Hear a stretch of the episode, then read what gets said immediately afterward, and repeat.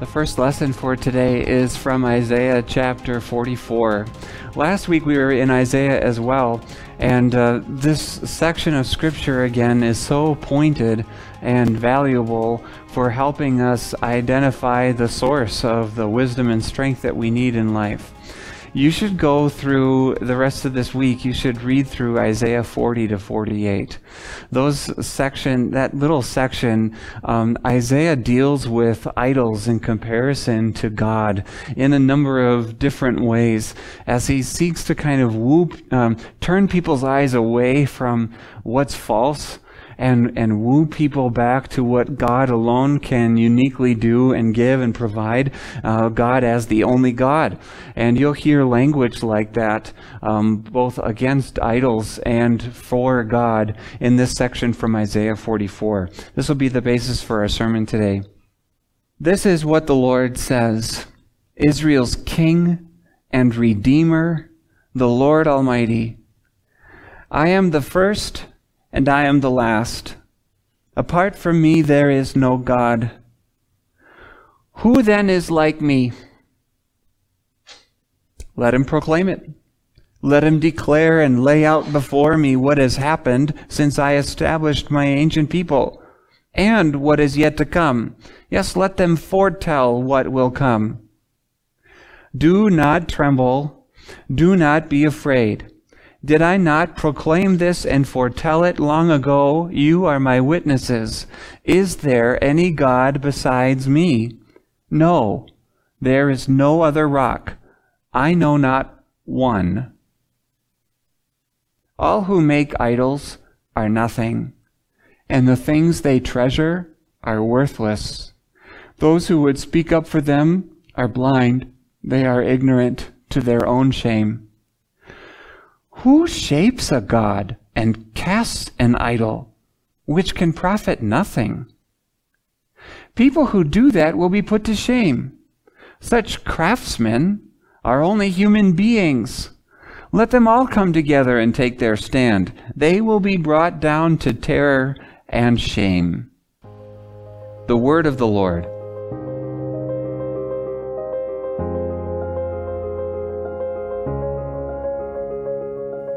Dear friends in Christ, I can still remember about Christmas and Easter time as part of the family celebration as I was growing up. I'm one of the one of three kids, and um, my mom would take the time to make arrangements for a scavenger hunt, and this was like the scavenger hunt to I don't know something fun to the you know pre Christmas present opening or something, or a scavenger hunt to find your Easter egg basket.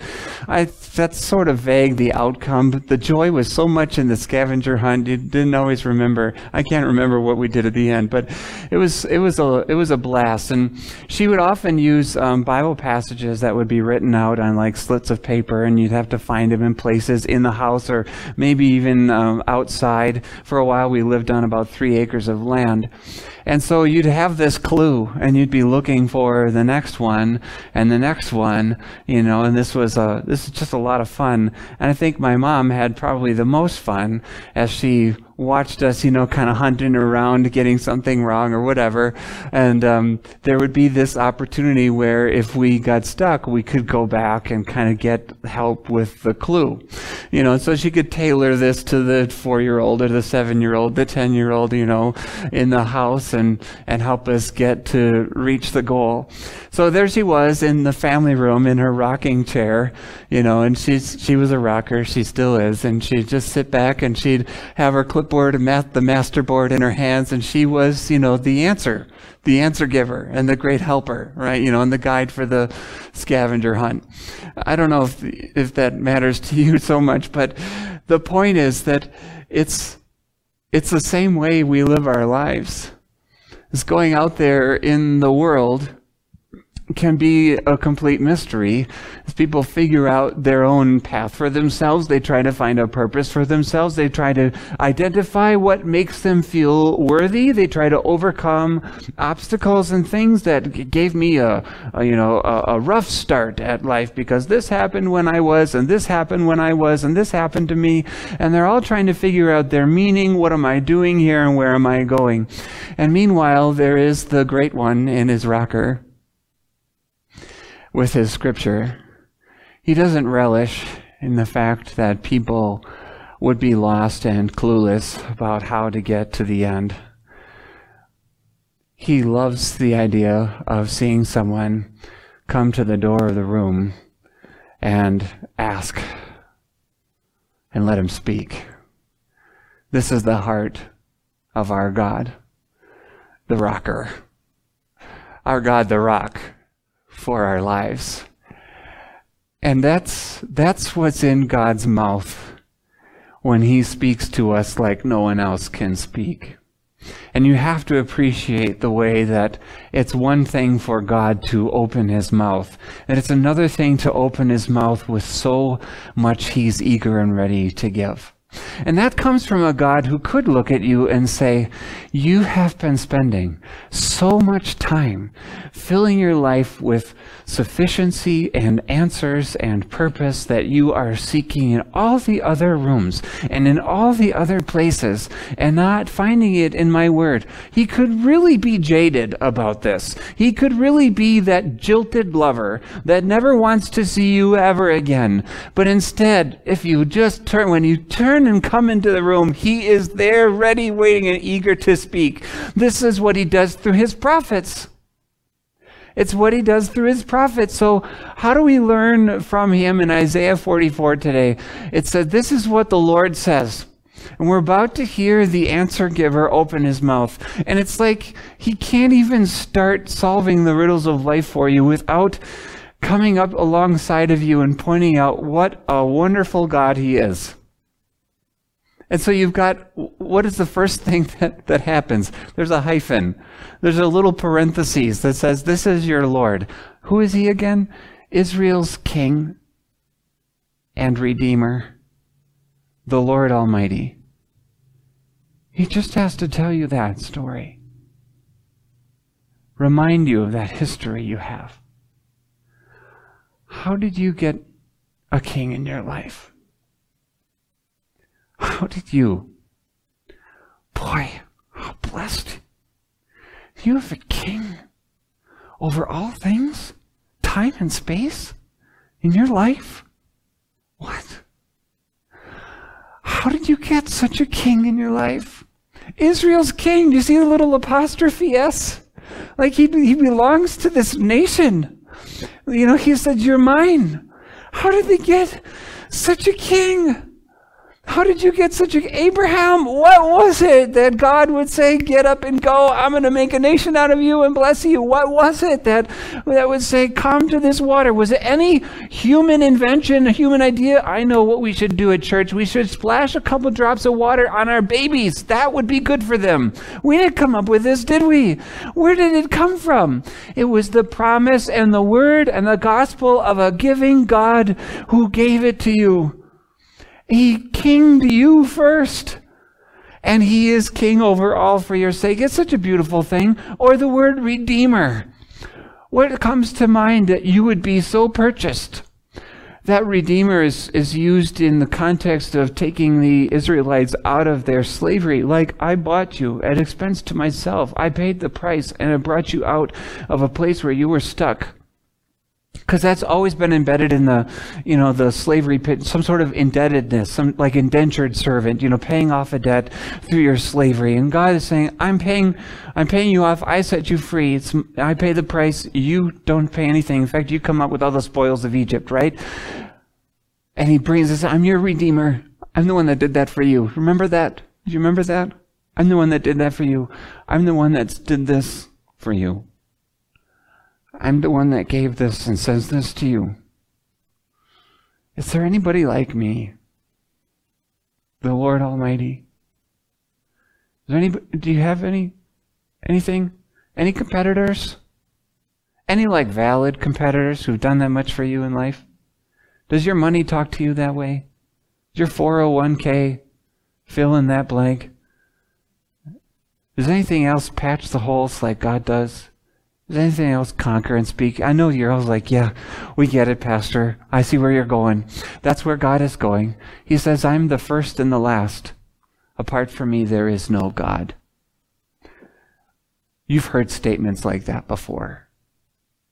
But listen to them freshly right now. In a world where you are troubled and afraid and bothered, at a time when you are not yourself, more often than you feel like you are yourself. In a, in a life filled with its anxieties and its pressures that are squeezing harder than ever on, on your strength and your perseverance and making you carry loads you haven't carried in a while. God says, I'm the first and I am the last. You know what that means? It means everybody else is created and begotten, right? But nobody else has, nobody begot God. Nobody started God. God isn't an invention of mankind. He's not just another book of philosophy that belongs in that section of the library. Is he? I am the first he says. Do you know what that means? I am the first. I am the one who knows what life is about because I made it. I'm the one who follows the little path and, and paints it down the road so you know where, where it leads and can get to the destination. I'm the one who speaks to the past and to the future. Did you hear he says that? He says, um, anybody like me? Can anybody go back and tell the history of the world back to how I founded my ancient people? Can you please like set it out? And this is the way God governed the earth. And this is the way he ruled peoples and brought up this nation for the sake of that and used that nation for the sake of this. And he's guiding all peoples for the sake of his word and the glory of his own name. Anybody else got that kind of speech to give today? Anybody go else and, and tell me about Adam and Eve? Tell me that we're not just uh, an equal plane of life as the trees? How do you know? How do you know? Anybody tell that story? Plant kingdom, animal kingdom, crown of creation? Anybody? Anybody got that one? Anybody have anything past death that you can say with certainty? Anybody like that? You're going to foretell the future? Anybody going to lay out what your next years are like? Because I, I do that. I do that in my word and give you that sweet horizon of your home that awaits you at the end. I don't, I don't leave you in mystery.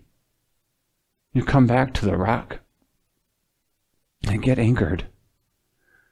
Is anybody else going to do this? Let them foretell. Let them, let them foretell if they can. Let them tell the history if they can, but they, they can't. God's sitting in his rocker and he, in his word, he sit at his feet He'll lay it all out for you. He lays it all out for you. Nothing else can do that in your life. So he says, Don't tremble and do not be afraid. The Israelites had heard of the Babylonian captivity. They had heard of the Babylonian people, and they knew that the time was coming, according to Isaiah, where they were going to be taken away. But they were also to hear, right? That even though Babylonians were really strong and powerful, that doesn't mean that their gods meant anything. It's kind of like the fear and the terror they might have in their hearts for the Babylonians would be like your fear and terror at LeBron James going one on one. And if LeBron James in his locker, if he had a little altar there to whatever deity that he worshiped in his, you know, private life, you might say, I, I want to know who he worships because he's at the top of his game. And, you know, Mia, right? You want to get, or Giannis, you know, if Giannis had false God in his locker, you'd be like, well, that seems worthy and valuable. So the fear of these idols, the fear of these gods may not jive with our culture today because we don't do this in our locker rooms. Well, I guess I don't know what's going on at Disneyland right now. But um, that is still something that our hearts do. It's still something where we look around and we get afraid,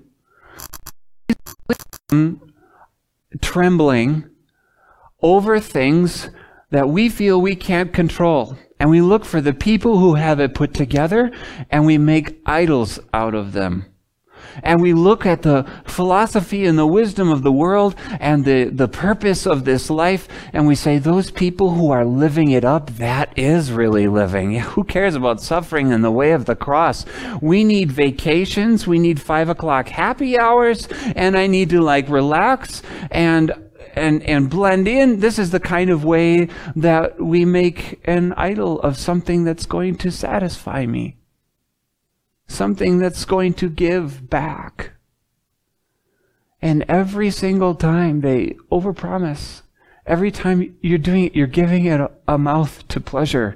You're giving a mouth to money. You're giving a mouth to popularity. You're giving it eyes and ears and legs as if it's a thing. Nobody carving an idol in wood actually thinks that that's the idol. But it's that representation that signifies a, a relationship I have with this deity. It brings me, brings me meaning. See how it's just a shot in the dark as people are trying to get something back for themselves. But you know what Isaiah says? He doesn't say that much about the idols themselves, does he? He talks about the idol makers. Those who make idols, he says, are nothing.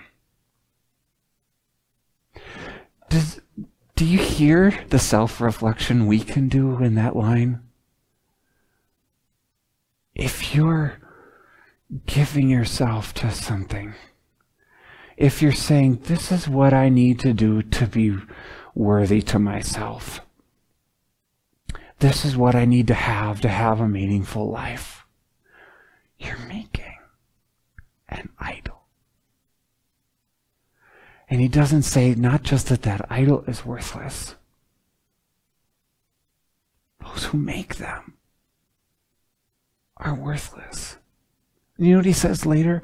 All who create them, let me, let me say it uh, word for word. He says, um,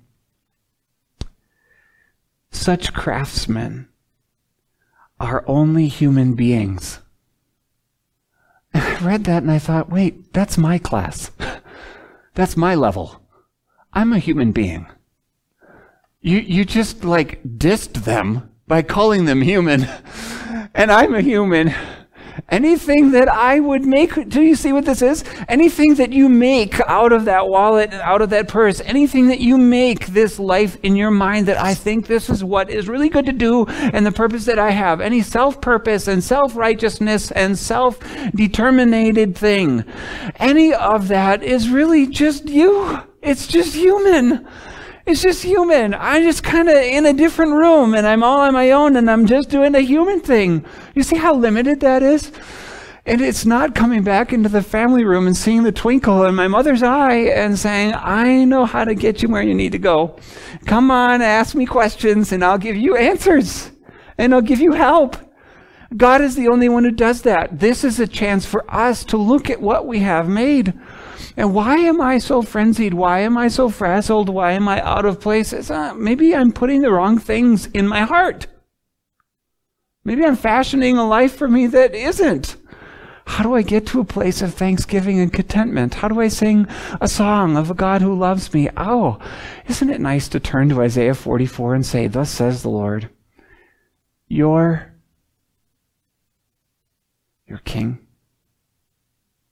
your Redeemer, and the only rock, the Lord Almighty, the first and the last.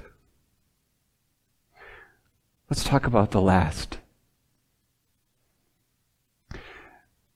I can talk to you and you could talk to me about how powerful the devil is. We know he's mighty.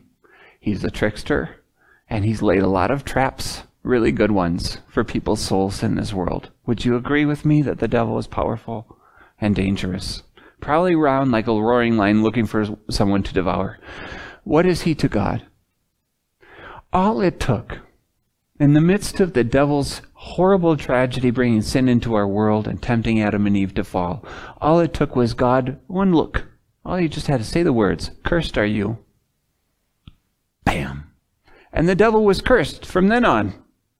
Right? The devil was cursed because God said so. Because God is the first and the last. And the devil can't worm his way out of his chains. He can't get out of the curse of God. Uh, let me just cast a different spell. I'm going to go find somebody else who can cast, you know, a, a fairy godmother that I must have that can cast a different spell that will overrule the curse of God. No, that's just done. He's done because God is the first and the last, and God gave his word to deal with him. So it, Satan's end is determined and finished. And so is any power thing in this world. Any person who thinks that being at the top is the key to life is going to find that being at the top slips like sand through the fingers and they're going to be at the bottom in hell. That end is determined. All pride and righteousness, self righteousness, is going to fall apart. So is your sin. You say, I'm a sinner and I can't do this. And God says, I've done, I've put an end to that. I call and I speak an end. I set you free in my Son from the curse that you are under. I give you a word that says forgiven. I give you a word that says free. And there's going to be an end where you shed that nasty skin of a sinful nature that you could not shed and you will live in perfect joy and delight. No more temptations uh, for the rest of your life. There's going to come a day where that death that is going to claim your final breath will come. It's going to feel powerful and make you weak in that moment. But there is a God who says a word. Get up. A God who says a word. Come out. And say to you, you're mine. All things will have their end except the one who is the first and the last. His word endures forever. His love endures forever. My brothers and sisters, understand the approach you need to have to the things we can call weeds around us. Call them weeds. Do not run after them. Do not put your trust in the things of this world that are not God. They don't talk like Him and they don't do anything for you. They're weeds, they're idols, stone and wood. Give yourselves to the Lord. Enter the room of the rocker and listen to how he speaks, that he would guide guide you on the path that leads to eternal life, and he would give you fullness in your Lord Jesus Christ, the one who took your sins away, that he would help you to bask in that which is an end. That's, that's how you live. That's what life is. Sitting at his feet, soaking up that victory in the word that endures forever. Amen.